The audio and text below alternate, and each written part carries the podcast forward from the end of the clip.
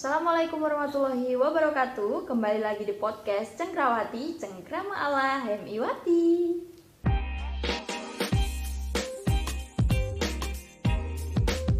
Pada kesempatan kali ini Kita akan bercengkrama nih Dengan podcast Kali ini bersama Ayunda-Ayunda Top Yaitu Ayunda Kusnul dan Ayunda Yunita Yang mana beliau ini merupakan salah satu aktivisnya Kohati HMI Oke, pada kesempatan kali ini kita akan mengusung tema yaitu bagaimana sih menjadi perempuan yang perempuan. Nah, menarik dari judulnya saja ini sangat menarik untuk dibahas terkait bagaimana menjadi perempuan yang benar-benar perempuan. Oke, kita sapa dulu nih e, narasumber kita pada kali ini. Assalamualaikum Ayunda, Ayunda Kusnul dan Ayunda Yunita. Bagaimana kabarnya baik? Halo, Waalaikumsalam. Baik dong. Bagaimana Yunda puasanya lancar? Alhamdulillah.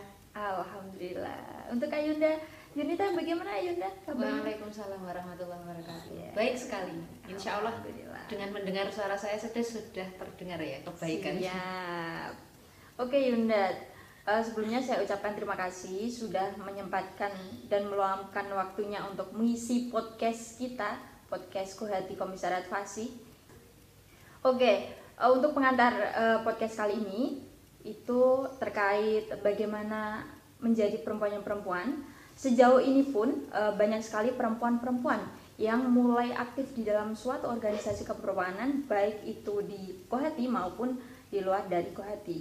Nah, dari ketertarikan dan minat seseorang perempuan masuk dalam sebuah organisasi keperempuanan tersebut berarti dirinya sudah siap untuk memberikan sebuah kontribusi dan gagasan baik itu di dalam organisasinya tersebut maupun untuk ranah yang lebih luas. Eh, dan terkadang seorang perempuan pun bisa dikatakan masih belum tuntas mengenali dirinya sendiri. Nah berangkat dari hal tersebut kita hari ini akan mengupas tuntas terkait yang pertama yaitu konsep diri kemudian yang kedua uh, yaitu Kohati sebagai kontributor pebaru. Oke, kita langsung uh, ke pembahasan pertama yaitu konsep diri. Ini nanti kita langsung interaktif saja ya Ayunda. Yes. Ya, oke. Okay. Oke okay, Ayunda, terkait konsep diri ini. Sebenarnya kan untuk uh, sub materi kali ini itu sebenarnya sudah sudah ada di materi LKK ya Ayunda atau latihan khusus Kohati yang mana uh, latihan tersebut termasuk uh, jenjang training formalnya di Kohati. Nah, dengan dikemasnya uh, dua tema dua materi itu di, di di podcast kali ini itu diharapkan teman-teman bisa lebih uh, mengupgrading lah pengetahuannya atau agar tidak lupa terkait pemahamannya terkait materi yang ada di LKK kemarin dan yang belum mengikuti pun juga bisa memberikan pengantar untuk mengikutinya jenjang training LKK tersebut. Oke, terkait konsep diri Ayunda. Uh, apa sih sebenarnya konsep diri itu? Ya, kita mulai dari pengertiannya dulu. Bisa dimulai dari Ayunda Ayunita dulu. Silakan. Oke, terima kasih. Oke, konsep diri ya. Kita membahas konsep diri. Sesungguhnya konsep diri itu sebenarnya pandangan atau sikap kita terhadap diri sendiri kita. Entah itu dari fisik kita, karakteristik kita, kemudian motivasi kita sendiri pada diri kita. Kenapa saya harus melakukan suatu hal? Itulah konsep diri. Kenapa, e, bagaimana cara saya merawat tubuh saya? Bagaimana cara saya menunjukkan bahwa ini aku? Itu adalah konsep diri apakah aku ini seorang komedian apakah aku menunjukkan diriku sebagai seorang politik politikus atau aku seorang perempuan anggun atau aku seorang penyanyi misalkan. Nah itu e, konsep diri itu dibawa masing-masing diri. Kalau seorang penyanyi membawakan dirinya seperti apa kalau seorang komedian seperti apa bahkan kalau kita lihat influencer atau artis-artis ternama yang sudah pasti sudah memiliki konsep diri sudah tahu siapa dirinya dia akan berbeda antara show di layar TV dengan kehidupan pribadinya. Atau ada orang yang kehidupan pribadinya dengan apa yang di show di masyarakat itu ada yang sama ada juga yang berbeda. Itu menurut saya. Oke selanjutnya uh, terkait konsep diri. Tadi kan sudah dipaparkan oleh Ayunda Yunita ya terkait konsep diri berarti tentang siapakah dirinya kemudian jadi dirinya kemudian membranding dirinya untuk menjadi siapa ke depan oke kemudian kita uh, ke narasumber kedua ya ini uh, Ayunda Kusno bagaimana nih Ayunda terkait konsep diri sebenarnya uh, oke okay. izin melengkapi jawaban jadi sebagai individu maupun orang sosial, kita sebenarnya sudah dibekali oleh Allah dengan beberapa sifat yang itu sudah melekat dan memang menuju pada arah yang baik. Nah, konsep diri ini hanya penegasan ulang melalui tutur bahasa kita yang itu mencerminkan etika, norma kita. Oke, berarti itu terkait bagaimana pengertian daripada konsep diri seseorang ya Yunda dari perspektif Ayunda Ayunda ini. Oke, selanjutnya terkait faktor-faktor yang mempengaruhi bagaimana konsep diri seseorang dan bagaimana uh, faktor ini membangun bisa membangun konsep diri pada seseorang tersebut. Oke, kita mulai dulu dari Ayunda Agustus ya. Oke, faktor yang membentuk ya, membentuk karakter atau menunjang karakter dari konsep diri setiap individu itu ada dua hal menurut saya. Yang pertama adalah mawas diri. Jadi saya ini siapa? Kalau saya perempuan maka look saya harus notabene perempuan dan kita tahu bahwa perempuan itu sangat mudah sebagai sumber fitnah maka kita harus menjaga sebaik mungkin untuk tidak nampak bentuk tubuh yang memicu adanya hal-hal tidak diinginkan yang kedua selain mawas diri kita juga harus mendengarkan orang-orang di sekitar kita. Kita paham seperti istilah bahwa orang yang berdekatan dengan penjual minyak wangi, dia akan ikut harum wangi. Maka di sini saya juga sedikit mengartikan bahwa kalau konsep diri ini juga dibangun oleh lingkungan sekitar kita. Katakanlah kalau kita dalam nuansa-nuansa Islamik dengan keluarga yang Islamik, maka kita akan cenderung di sana. Atau keluarga kita yang punya hobi traveling gitu. Maka konsep diri kita atau perilaku kita mencerminkan kita juga ikut traveling. Maka konsep diri ini tidak lepas dari dua aspek tadi yaitu mawas diri dan lingkungan yang membentuknya. Oke. Oke berarti ada dua faktor menurut Ayunda Kusnul tadi yang pertama adalah terkait mawas diri kemudian ada lingkungan. Kita geser ke eh, narasumber kita yang satunya yaitu Ayunda Yunita. Bagaimana terkait faktor yang mempengaruhi konsep diri kemudian bagaimana uh, uh, konsep diri ini bisa dibangun di diri seseorang? Silakan Ayunda. Baik. Sebenarnya nggak jauh berbeda sih. Memang uh, secara garis besar itu ada kedua faktor itu kedua faktor itu itu internal kita bagaimana cara kita untuk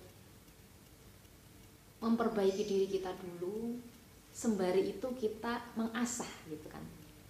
Fungsinya internal itu selain belajar itu kan mengasah kemampuan diri yang sudah dimiliki potensi diri yang diberikan Allah Subhanahu wa taala kepada kita.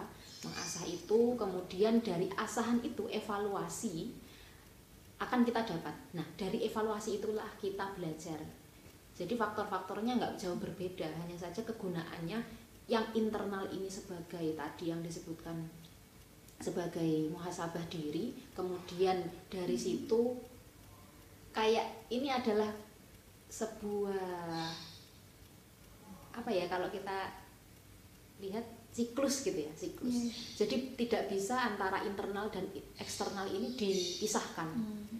harus digabungkan ketika e, di dalam diri kita ini sudah baik maka tidak cukup dengan itu maka harus di share keluar. Di share keluar ada evaluasi. Evaluasi itu kemudian dijadikan pembelajaran untuk mawas diri. Begitu selanjutnya sampai ya recycle apa ya recycle ya. Oke berarti ada faktor itu kemudian di diri seseorang berarti ada faktor internal dan eksternal ya Yunda berarti ya. Oke terkait uh, saya mau tanya nih langsung uh, terkait faktor internal dan eksternal. Biasanya biasanya ya kalau dialami terutama seorang perempuan bukan hanya perempuan saja sebenarnya tapi ini yang saya alami juga bagaimana uh, kita itu di internal memang sudah selesai tetapi kita menyikapi eksternalnya. Biasanya itu kayak uh, kesusahan. Nah dengan adanya faktor eksternal ini yang masuk ke internal kita itu kadang membuat kita itu jadi semakin bisa ngedown kemudian bisa uh, tidak berkembang lagi bahkan sampai seperti itu. Nah, untuk menyikapi atau untuk membalancekan internal dan eksternal di diri kita itu bagaimana sih Ayunda? Kita langsung ke Yunda Kusnul dulu, silakan. Oke, bagaimana menyeimbangkan kedua hal ini? Saya punya tiga konsep. Yang pertama kita harus mandiri, yang kedua kita berintegritas, yang ketiga dia eh, kita paham antara etika moral kita. Jadi kenapa tiga hal ini sangat penting? Karena ketika kita mandiri, kita sudah tahu nih, oke okay, kapasitas, kapasitas saya sebagai seorang perempuan itu sekian, maka saya bisa melakukan banyak hal secara pribadi batasannya sampai ini. Integritas itu membuat kita uh, interaksi dengan orang lain jadi kita sangat paham bahwa integritas seseorang itu akan bertabrakan dengan integritas yang lain. Ya, tapi betul. ketika kita bisa memadu padankan bagaimana cara kita bersosial tidak menutup kemungkinan ini ada nilai-nilai baru yang kita dapatkan. Dan di antara dua hal ini yang paling mendasar adalah etika moral. Terlepas dari dua hal tadi yang sudah saya sebutkan sebaik apa pun orang sepintar apa pun orang ketika tidak tidak maksimal untuk mendalami perannya sebagai orang Indonesia, putri Indonesia hmm. atau putra putra putri Jawa dengan etika normalnya, maka saya rasa dua hal ini akan percuma. Jadi tidak ada hal yang paling utama di antara ketiganya, tetapi harus berkaitan ketiganya, terutama sisi etika dan moral gitu. Oke, eh, selanjutnya langsung disambung oleh Ayunda Yunita silakan. Oke uh, kadang memang seorang perempuan ini bingung ya untuk aku seperti ini atau saat ada sesuatu seperti ini harus aku sikapi seperti apa. Lingkungan sekitar dan juga diri kita selama hidup menentukan bagaimana kita menyikapi sebuah hal yang terjadi dan cara kita menyikapi itulah adalah implementasi dari konsep diri. Tadi kita sudah berbicara faktor bahwa e, internal dan eksternal ini tidak bisa di e, di ya. pilih salah satu, tapi harus dikerjakan dua-duanya. Kemudian e, kalau terkait Kalau terkait menyeimbangkan eksternal dan internal, baru-baru ini, baru-baru ini biasanya saya meyakini mahfuzat ya atau kata mutiara. Hmm. Biasanya kata mutiara ini berkata ungdur man ungdur makola ma, mankola. Namun hari ini saya mendengar ungdur makola wa tangdur mankola. Nah, saya berpikir dari sini lihatlah apa yang dikatakan seseorang dan juga lihatlah siapa yang eh, yang mengatakan itu. Kenapa harus di keduanya dilihat? Karena misalkan seperti ini, ada seorang yang gila misalkan, nggak nggak gila wes, ada seseorang yang berpakaian sederhana, kemudian dia bicara tentang hal-hal politik gitu misalkan, misalkan atau bukan? Misalkan seorang yang jualan minyak wangi begitu. Jualan minyak wangi. Tapi dia tidak mencerminkan dirinya wangi. Apakah orang akan percaya bahwa dia ini jualan minyak wangi? Atau apakah orang akan membeli bahkan mampir ke toko minyak wanginya? Nah artinya apa yang dikatakan orang dan siapa yang mengatakannya harus relate di situlah kita bisa menyeimbangkan. Jadi kalau misalkan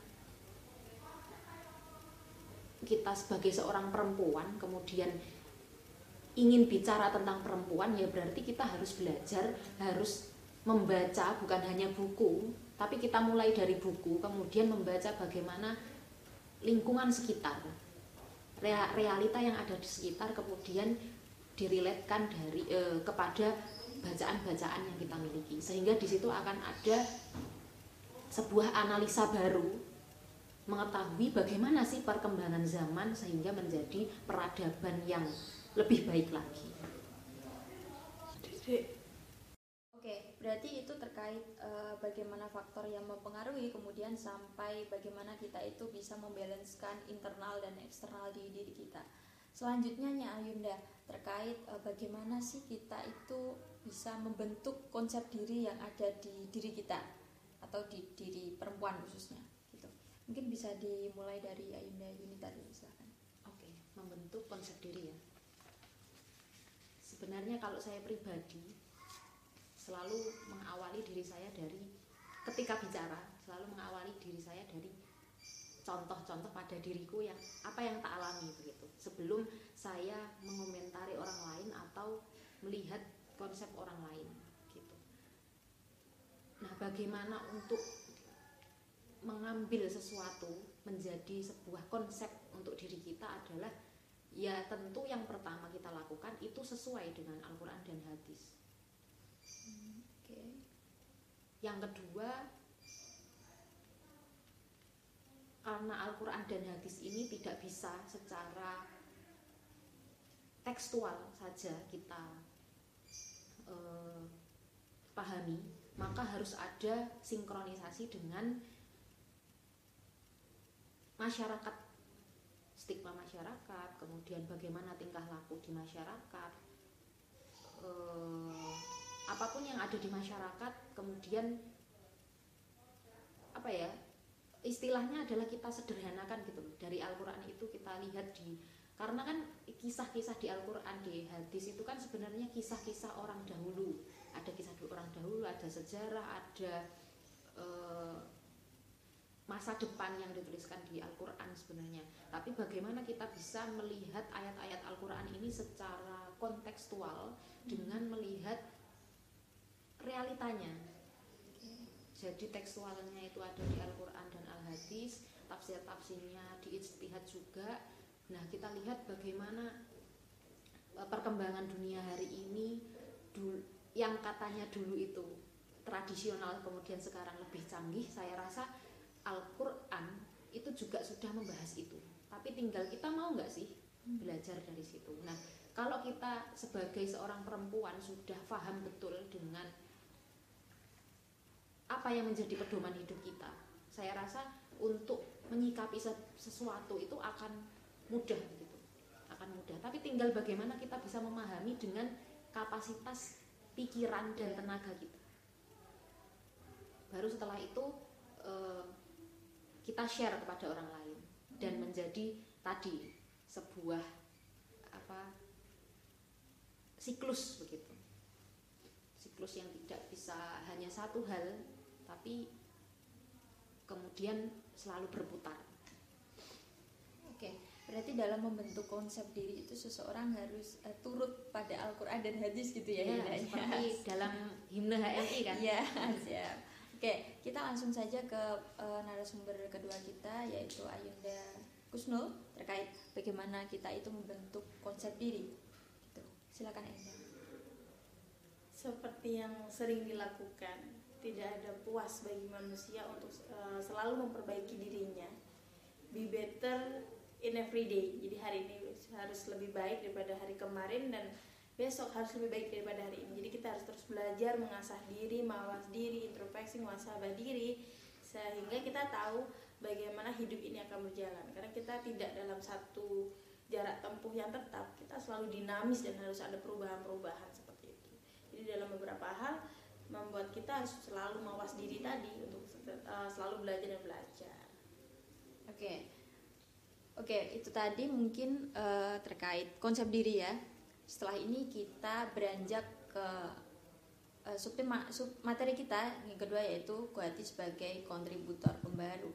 Yang mana uh, di dalam dinamika gerakan per perempuan yang dinamis, mari kita berkaca sejauh mana Kohati ini menjadi aktor atau peran penting di dalamnya gitu. Oke, berangkat dari konsep diri nih Ayunda yang kita bahas tadi.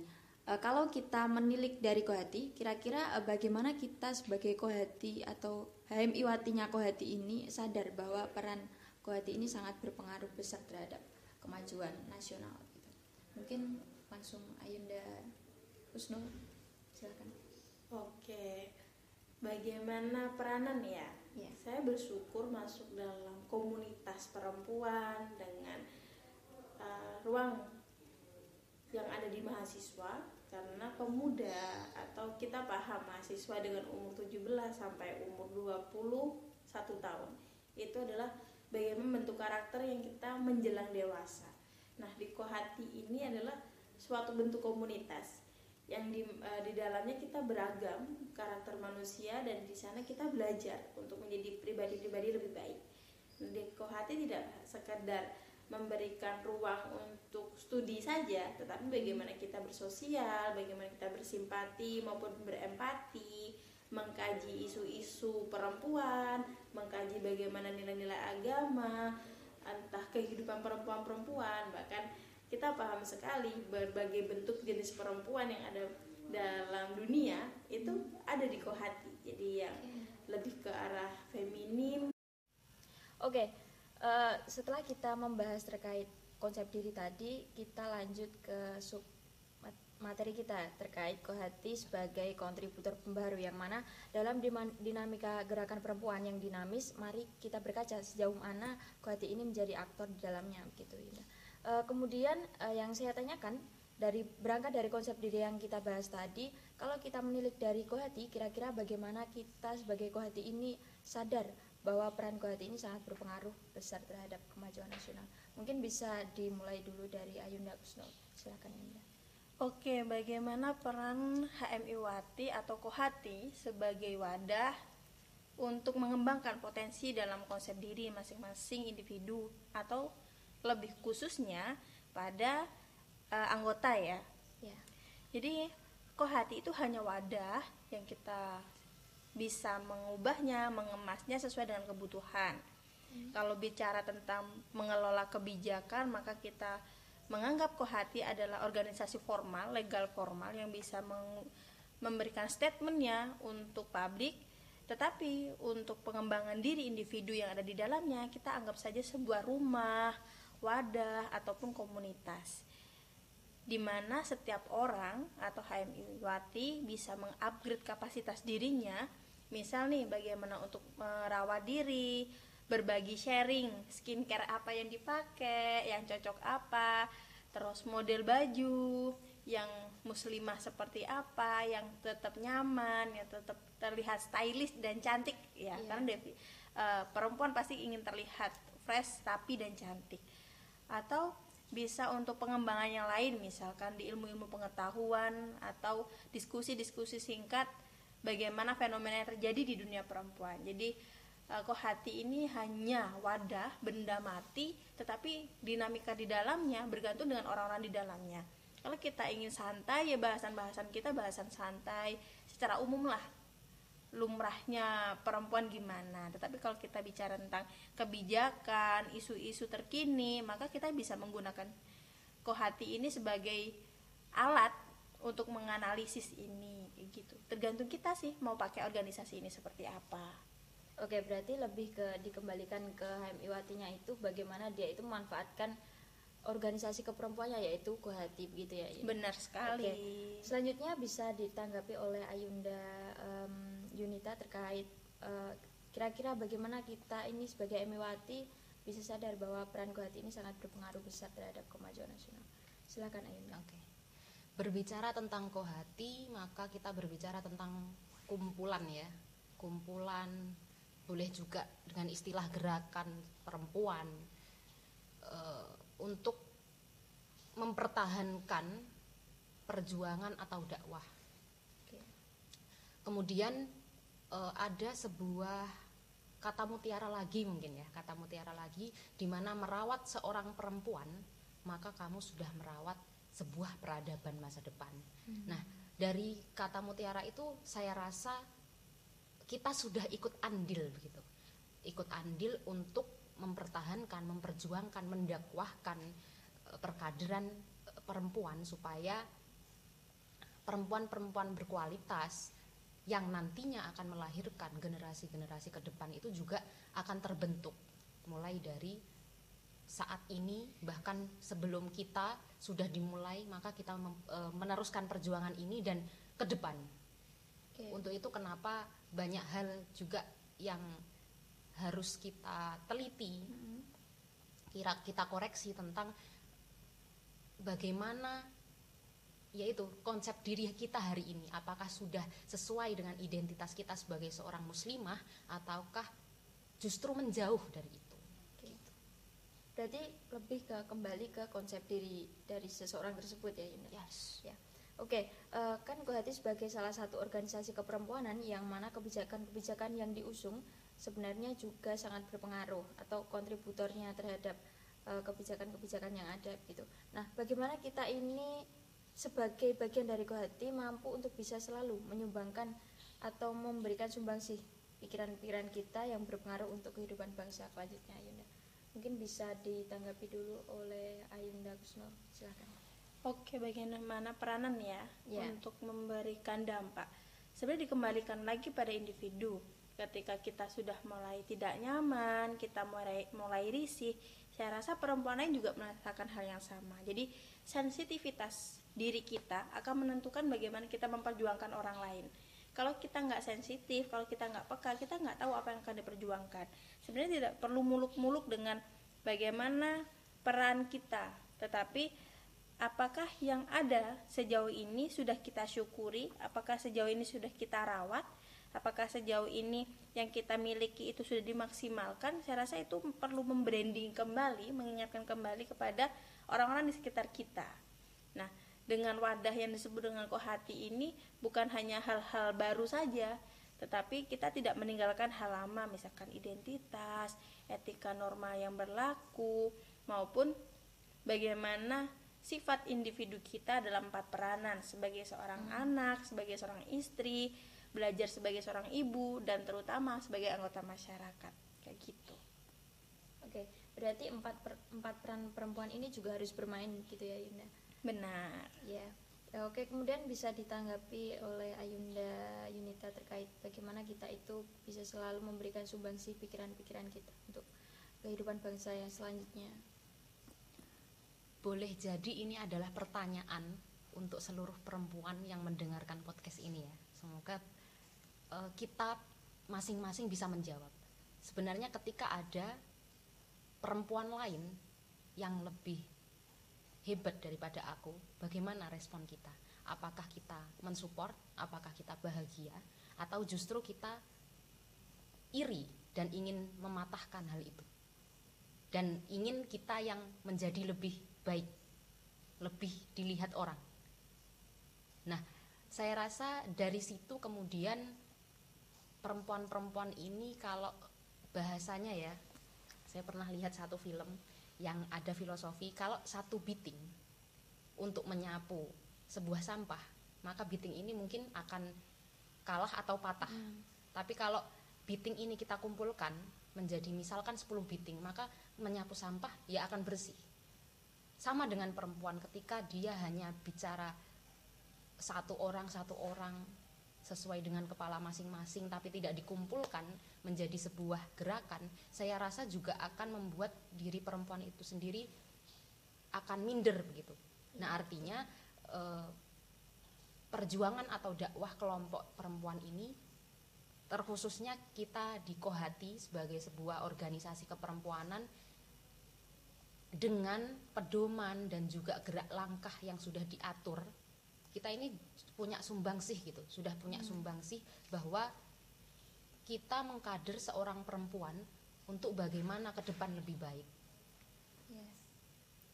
Oke, berarti lebih ditanamkan lagi sifat sisterhood dan womanhoodnya untuk Yes. perempuan-perempuan di Indonesia, terkhususnya untuk HMIWati begitu.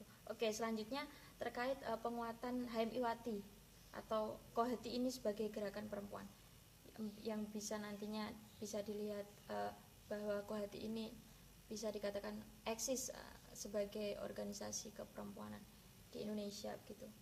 Silahkan bisa ditanggapi eh, Ayunda Yunita dulu.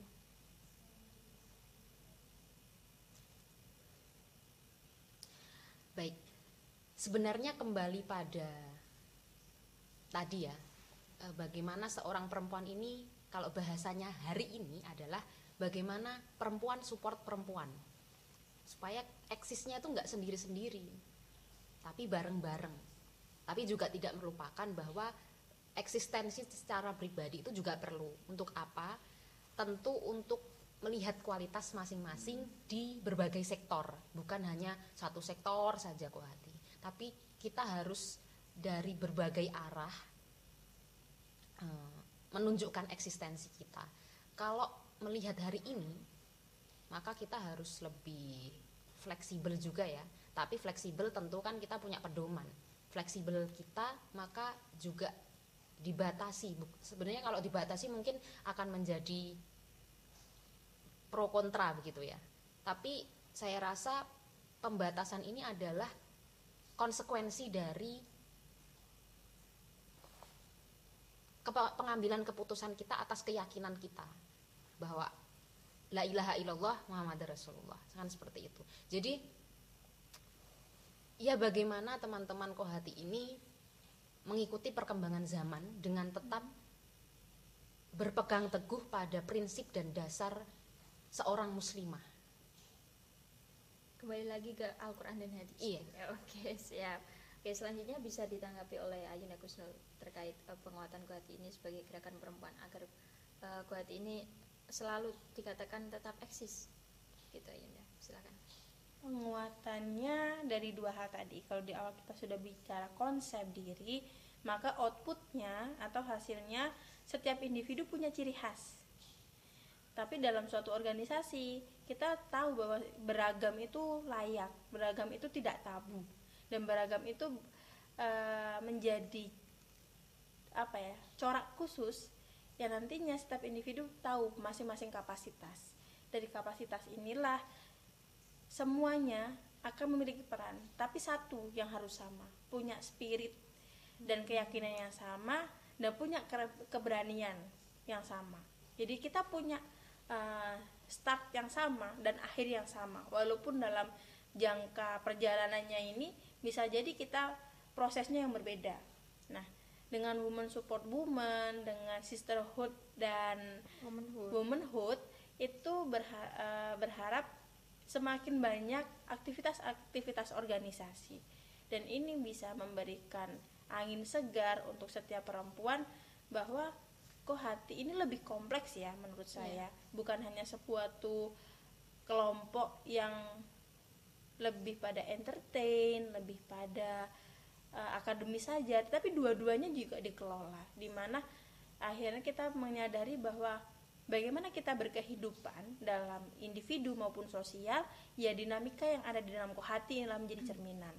Tinggal kita menentukan arah dan mengembangkan potensi diri itu semakin besar dan tentunya saling bergandengan tangan. Saya rasa uh, women support women ini menjadi agenda bersama ya rujukan kita bersama dan tidak ada hal yang terkesan tertutup. Jadi kita bisa start point dan end point yang bersama-sama gitu. Oke terakhir nih Yunda. Uh, setelah kita berbincang-bincang tadi ada pertanyaan terakhir dari saya uh, terkait upaya atau langkah yang harus kita lakukan dan siapkan untuk menjadi uh, sebuah di lingkup organisasi kita yaitu Kohati ini sebagai kontributor pembaru mungkin bisa dimulai dari Yunda Kusno? Tidak setiap orang memiliki peranan di depan panggung atau di atas panggung. Tapi yang kita pahami adalah setiap orang punya kemampuan dan kapasitas diri untuk saling menopang mencapai tujuan. Maka eh, saya berpikir teman-teman bisa saling bergandengan tangan bergiliran ya. Bergiliran siapa yang ada di depan siapa yang di belakang. Bisa kita belajar ing ngarso sung tulodo ing madio mangun karso tuturi handayani jadi tidak ada hal yang mustahil dan kita Oke Ayunda, nggak terasa kita sudah berbincang-bincang cukup lama ngobrolin terkait menjadi perempuan yang memang benar-benar perempuan gitu.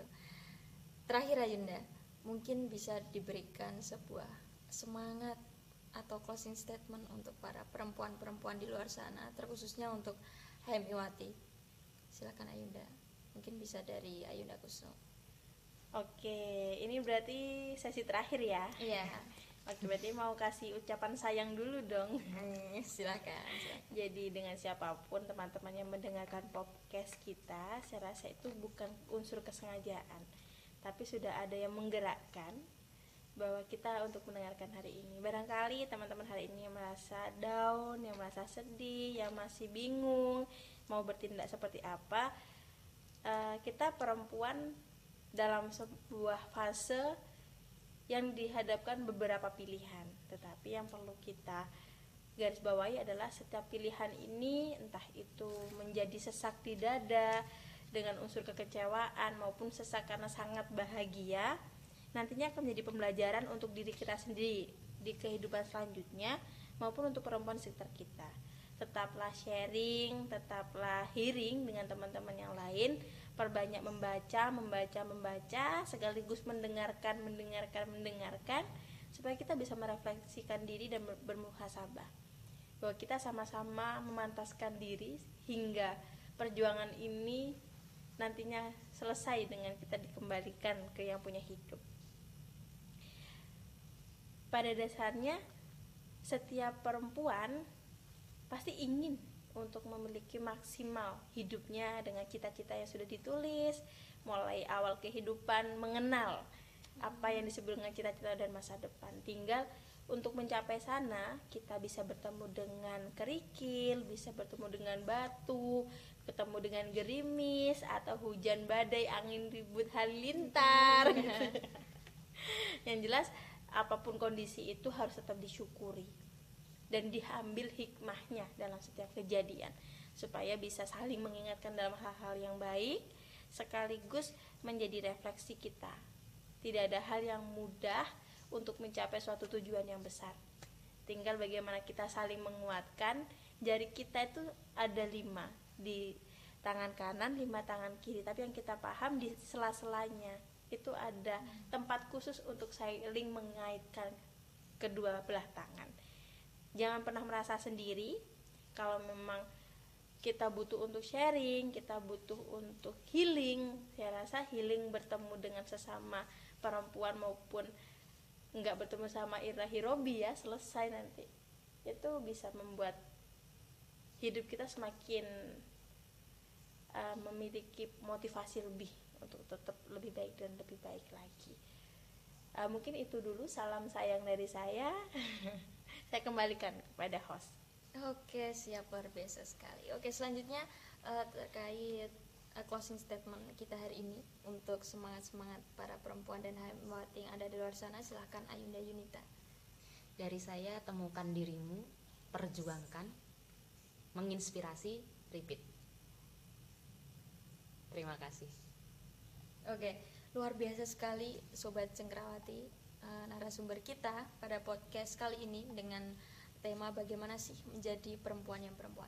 Mungkin ada sedikit uh, closing statement dari saya untuk para perempuan-perempuan yang hebat di luar sana, uh, terkhususnya untuk Hayam Iwati dan di luar dari Kohati juga. Gitu.